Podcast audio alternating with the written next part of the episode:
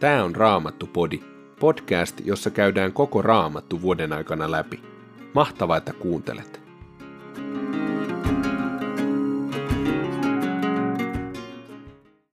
Tänään luemme toisesta kuninkaiden kirjasta, luvusta 22, luvun 23 jakeeseen 28 asti. Sitten Efesolaiskirjeestä luvun 5. Ja lopuksi luemme sananlaskuista luvusta 9, jakeet 1-12. Toinen kuninkaiden kirja, luku 22. Josia oli kuninkaaksi tullessaan kahdeksanvuotias ja hän hallitsi Jerusalemissa 31 vuotta. Hänen äitinsä oli boskatilainen Jedida, Adajan tytär. Josia teki sitä, mikä on oikein Herran silmissä. Hän kulki kaikessa esi-isänsä Daavidin teitä, poikkeamatta oikealle tai vasemmalle. 18 hallitusvuotenaan kuningas Josia lähetti Herran temppeliin kirjuri Safanin, joka oli Mesullamin pojan Asalian poika. Hän sanoi, mene ylipappi Hilkian luo ja sano, että hänen on laskettava Herran temppeliin tuotu hopea, kaikki rahat, jotka oven vartijat ovat kansalta koonneet. Rahat on sitten annettava miehille, jotka valvovat Herran temppelin korjaustöitä. He puolestaan maksakoot niistä palkan työmiehille, jotka ovat Herran temppelissä korjaamassa sen vaurioita. Maksettakoon niistä puusepille, rakennusmiehille ja muurareille. Ja niillä on myös hankittava puut ja hakatut kivet, joita temppelin korjauksessa tarvitaan. Korjaustöiden valvojilta ei kuitenkaan pidä vaatia tilejä varoista, jotka heidän haltuunsa on annettu, sillä he nauttivat kaikkien luottamusta. Ylipappi Hilkia sanoi kirjuri Safanille, minä löysin Herran temppelistä lain kirjan. Hilkia antoi kirjan Safanille ja tämä luki sen. Kirjuri Safan palasi kuninkaan luo ja kertoi hänelle – Palvelijasi ovat ottaneet hopean, joka temppelissä oli, ja antaneet sen korjaustöiden valvojille, jotka vastaavat Herran temppelissä tehtävistä töistä. Kirjuri Safan kertoi vielä kuninkaalle, että pappi Hilkia oli antanut hänelle kirjan. Hän luki sen kuninkaalle. Kun kuningas kuuli, mitä lain kirjassa sanottiin, hän repäisi vaatteensa – hän sanoi pappi Hilkialle sekä Safanin pojalle Ahikamille, Mikajan pojalle Agborille, kirjuri Safanille ja hovimiehelleen Asajalle. Menkää ja kysykää Herralta, mitä meidän on nyt tehtävä, kun tämä kirja on löytynyt. Kysykää sitä niin minun kuin kansani puolesta. Kysykää koko Juudan tähden – Herra on varmasti pahoin vihastunut meihin. Isämme ovat herättäneet hänen vihansa, kun eivät ole kuulleet tämän kirjan sanoja, eivätkä ole eläneet kaikkien niiden käskyjen mukaisesti, jotka siihen on meitä varten kirjoitettu. Pappi Hilkia, Ahikam, Akbor, Safan ja Asaja lähtivät kuulemaan naisprofeetta Huldaa – jonka mies oli pyhien vaatteiden vartija Sallum, Harhasin pojan Tikvan poika. Profeetta asui Jerusalemin uudessa kaupungin osassa. He esittivät hänelle asiansa ja hän sanoi heille, näin sanoo Herra, Israelin Jumala, viekää sille miehelle, joka lähetti teidät luokseni, tämä Herran sana. Minä annan onnettomuuden kohdata tätä paikkaa – ja sen asukkaita. Sen, mitä sanotaan siinä kirjassa, jonka Juudan kuningas nyt on lukenut, kaiken sen minä panen täytäntöön. He ovat hylänneet minut ja polttaneet uhreja muille jumalille, ja näillä kättensä töillä he ovat saaneet vihani heräämään. Minussa on syttynyt viha tätä paikkaa kohtaan, eikä se sammu. Mutta koska Juudan kuningas lähetti teidät tiedustelemaan Herran tahtoa, viekää hänelle tämä viesti. Näin sanoo Herra, Israelin Jumala. Olet nyt kuullut sanani, ja ne ovat tehneet sydämesi levottomaksi. Sinä nöyryit Herran edessä, kun kuulit, mitä olen päättänyt tämän paikan ja sen asukkaiden kohtalosta. Sinä repäisit vaatteesi ja itkit edessäni, kun kuulit, millainen kauhistava autius ja hävitys tämän maan osaksi tulee. Siksi minäkin kuulen sinua, sanoo Herra. Minä korjaan sinut isiesi luo, ja sinä pääset rauhassa hautaasi. Silmäsi eivät joudu näkemään sitä onnettomuutta, johon minä tämän paikan saatan. Tämän vastauksen he toivat kuninkaalle. Luku 23. Kuningas lähetti kutsun kaikille Juudan ja Jerusalemin vanhimmille, ja he kokoontuivat hänen luokseen. Kuningas meni Herran temppeliin, ja hänen kanssaan menivät kaikki Juudan miehet ja kaikki Jerusalemin asukkaat, papit ja profeetat ja koko kansa, niin ylhäiset kuin alhaiset. Hän luki heidän kuulteensa kaiken, mitä temppelistä löytyneessä liiton kirjassa sanottiin. Sitten kuningas nousi korokkeelle ja teki Herran edessä liiton. Sen mukaan heidän tuli seurata Herraa ja kaikesta sydämestään ja kaikesta sielustaan noudattaa hänen käskyjään, liiton ehtojaan ja säädöksiään. Näin he täyttäisivät sen, mitä kirjassa oli liitosta sanottu. Koko kansa yhtyi tähän liittoon. Kuningas antoi ylipappi Hilkialle, häntä avustaville papeille ja oven vartioille käskyn, että Herran temppelistä oli vietävä pois kaikki esineet, jotka oli tehty Baalin, Astarten ja taivaan tähtien palvelusta varten. Hän poltti ne Jerusalemin ulkopuolella Kidronin rinteessä ja vei niiden tuhkan Peetteliin.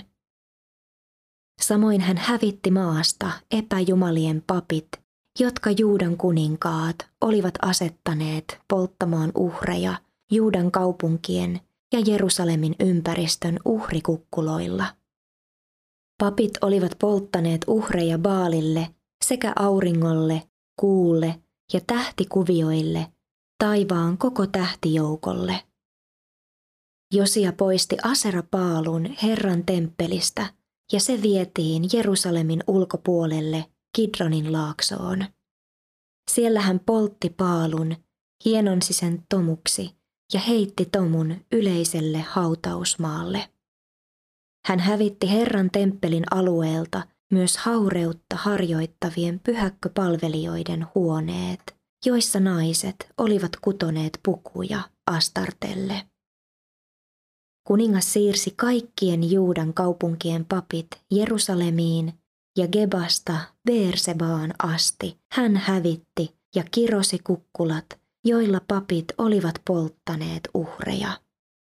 Samoin hän hajotti uhripaikat, jotka sijaitsivat kaupungin päällikkö Joosuan portin pielessä, ulkopuolelta katsoen vasemmalla puolella.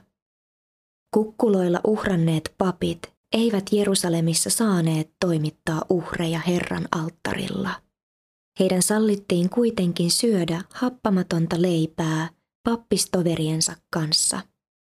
Josia hävitti ja kirosi myös Ben Hinnomin laakson polttopaikan, jottei kukaan enää voisi palvella Molokia panemalla poikansa tai tyttärensä kulkemaan tulen läpi. Samoin hän hävitti ne auringon kunniaksi pystytetyt hevoset, jotka oli Juudan kuninkaiden määräyksestä asetettu Herran temppelin oven luo, lähelle pylväikössä olevaa hoviherra Netan Melekin virkahuonetta. Auringon vaunut hän poltti tulessa. Hän hajotti alttarit, joita Juudan kuninkaat olivat pystyttäneet temppelin katolle Ahasin yläsalin luo, sekä ne alttarit, jotka Manasse oli rakennuttanut Herran temppelin molempiin esipihoihin. Ne murskattiin niillä sijoillaan ja niiden tomu heitettiin Kidronin laaksoon. Kuningas hävitti ja kirosi myös uhrikukkulat, jotka olivat Jerusalemista itään tuomion vuoren eteläpuolella.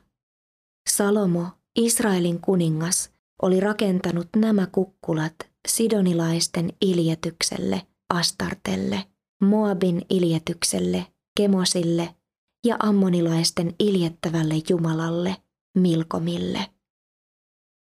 Josia murskasi kivipatsaat ja kaatoi aseratarhat, ja sitten hän täytti niiden paikan ihmisten luilla.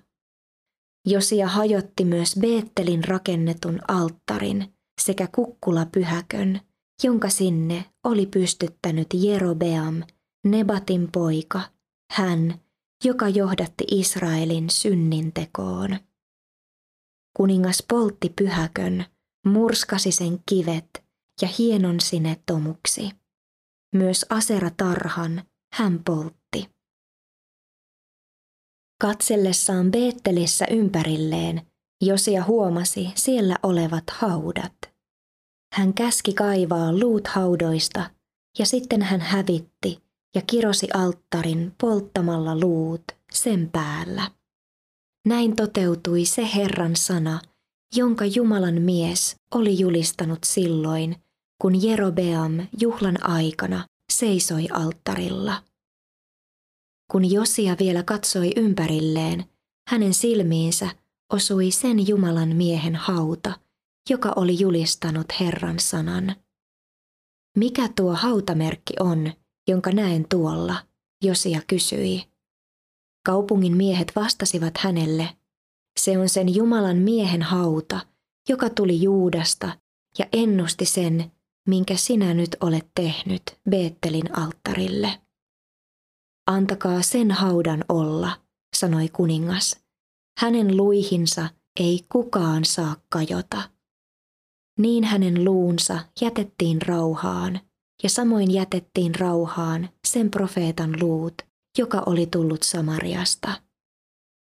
Myös Samarian kaupungeista Josia hävitti kaikki uhrikukkuloiden pyhäköt, joita rakentamalla Israelin kuninkaat olivat herättäneet Herran vihan. Hän teki niille saman, minkä oli tehnyt Beettelin pyhäköille. Kaikki uhrikukkuloiden papit, jotka olivat siellä, hän surmasi heidän omilla alttareillaan, ja hän poltti alttareilla ihmisluita. Sen jälkeen hän palasi Jerusalemiin. Kuningas antoi sitten koko kansalle tämän käskyn. Viettäkää Herran, Jumalanne, pääsiäisjuhlaa siten, kuin tähän liiton kirjaan on kirjoitettu. Sellaista pääsiäisjuhlaa ei ollut vietetty niiden aikojen jälkeen, jolloin tuomarit hallitsivat Israelia, ei yhdenkään Israelin eikä Juudan kuninkaan aikana. Vasta kuningas Josian 18 hallitusvuotena Jerusalemissa vietettiin sellainen pääsiäinen Herran kunniaksi. Josia hävitti myös henkien manaajat ja enteiden selittäjät, kotijumalat, epäjumalan kuvat ja kaikki muut iljetykset, joita Juudan maassa ja Jerusalemissa vielä oli. Näin hän pyrki toteuttamaan lain sanat, jotka oli kirjoitettu pappi Hilkian temppelistä löytämään kirjaan. Koskaan ennen ei ole ollut Josian vertaista kuningasta. Koko sydämestään, koko sielustaan ja voimastaan hän alkoi palvella Herraa, juuri niin kuin Mooseksen laki määrää. Hänen vertaistaan ei ole tullut hänen jälkeensäkään. Herra ei silti leppynyt. Yhä paloi hänen vihansa Juudaa vastaan, kaiken sen pahan vuoksi, jolla Manasse oli hänet vihastuttanut. Herra sanoi, myös Juudan minä siirrän pois kasvojeni edestä, niin kuin siirsin pois Israelin. Minä hylkään Jerusalemin, tämän valitsemani kaupungin ja temppelin, josta sanoin, minun nimeni on asuva siellä. Kaikki muu, mitä Josiasta on kerrottavaa, on kirjoitettu Juudan kuninkaiden historiaan.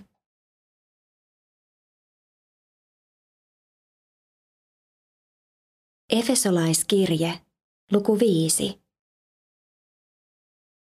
Pitäkää siis Jumalaa esikuvananne, olettehan hänen rakkaita lapsiaan.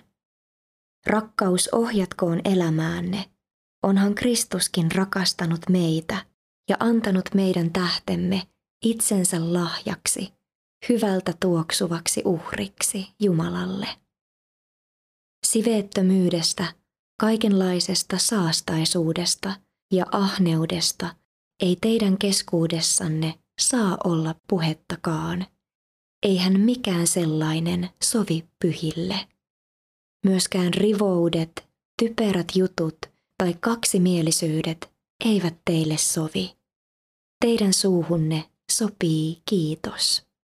Tehän tiedätte hyvin, ettei kenelläkään siveettömällä eikä saastaisella ole osaa Kristuksen ja Jumalan valtakunnasta, ei myöskään ahneella, sillä hän on epäjumalan palvelija. Älkää antako kenenkään pettää itseänne tyhjillä puheilla, sillä niiden vuoksi Jumalan viha kohtaa kaikkia tottelemattomia. Älkää siis olko sellaisten kanssa missään tekemisissä. Ennen tekin olitte pimeyttä, mutta nyt te loistatte Herran valoa. Eläkää valon lapsina. Valo kasvattaa hyvyyden, oikeuden ja totuuden hedelmiä. Pyrkikää saamaan selville, mikä on Herran mielen mukaista. Älkää alistuko pimeyden töihin, ne eivät kanna hedelmää, tuokaa ne päivän valoon. Mitä sellaiset ihmiset salassa tekevät, on häpeällistä sanoakin, mutta kaikki tulee ilmi, kun valo sen paljastaa. Kaikki, mikä on paljastettu, on valossa. Sen vuoksi sanotaankin, herää, sinä joka nukut, ja nouse kuolleista, niin Kristus on sinua valaiseva. Katsokaa siis tarkoin, miten elätte. Älkää eläkö tyhmien tavoin, vaan niin kuin viisaat. Käyttäkää oikein jokainen hetki, sillä tämä aika on paha. Älkää olko järjettömiä, vaan ymmärtäkää, mikä on Herran tahto. Älkää juopuko viinistä, sillä siitä seuraa rietas meno, vaan antakaa hengen täyttää itseänne. Veisatkaa yhdessä psalmeja, ylistysvirsiä ja hengellisiä lauluja, soittakaa ja laulakaa täydestä sydämestä Herralle. Ja kiittäkää aina ja kaikesta Jumalaa, Isää, meidän Herramme Jeesuksen Kristuksen nimessä. Alistukaa toistenne tahtoon Kristusta totellen. Vaimot, suostukaa miehenne tahtoon niin kuin Herran tahtoon. Sillä mies on vaimonsa pää, niin kuin Kristus on seurakunnan pää. Onhan hän seurakunnan, oman ruumiinsa, pelastaja. Niin kuin seurakunta alistuu Kristuksen tahtoon, niin myös vaimon tulee kaikessa – alistua miehensä tahtoon. Miehet, rakastakaa vaimoanne, niin kuin Kristuskin rakasti seurakuntaa ja antoi henkensä sen puolesta pyhittääkseen sen. Hän pesi sen puhtaaksi vedellä ja sanalla, voidakseen asettaa sen eteensä kirkkaana, pyhänä ja moitteettomana, vailla tahraa, ryppyä tai virhettä. Samoin aviomiehenkin velvollisuus on rakastaa vaimoaan, niin kuin omaa ruumistaan. Joka rakastaa vaimoaan, rakastaa itseään. Eihän kukaan vihaa omaa ruumistaan, vaan jokainen ravitsee ja vaalii sitä. Juuri niin hoitaa Kristuskin seurakuntaansa, omaa ruumistaan, jonka jäseniä me olemme. Siksi mies jättää isänsä ja äitinsä ja liittyy vaimoonsa, niin että nämä kaksi tulevat yhdeksi lihaksi. Tämä on suuri salaisuus. Minä tarkoitan Kristusta ja seurakuntaa, mutta se koskee myös kaikkia teitä. Jokaisen tulee rakastaa vaimoaan niin kuin itseään, ja vaimon tulee kunnioittaa miestään.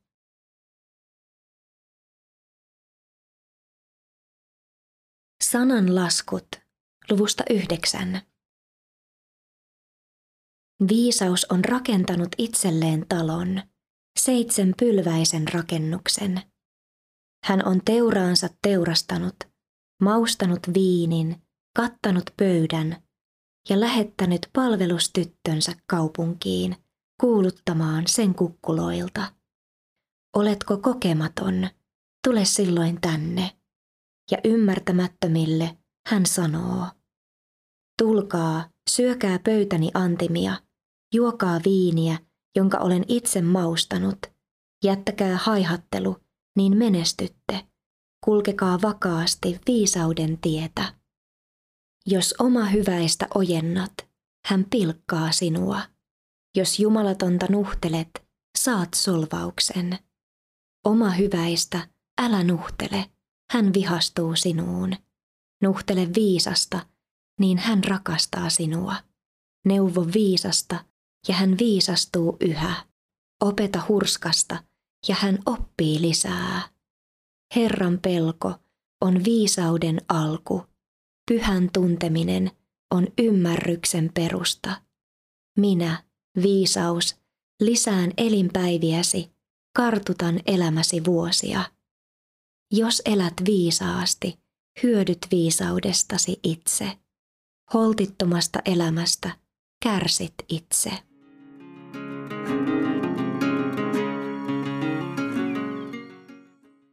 Oletko koskaan saanut nähdä, kun joku läheisesi astuu parannuksen teon, eli mielenmuutoksen prosessiin? Millaisia muutoksia huomasit hänen olemuksessaan ja käytöksessään.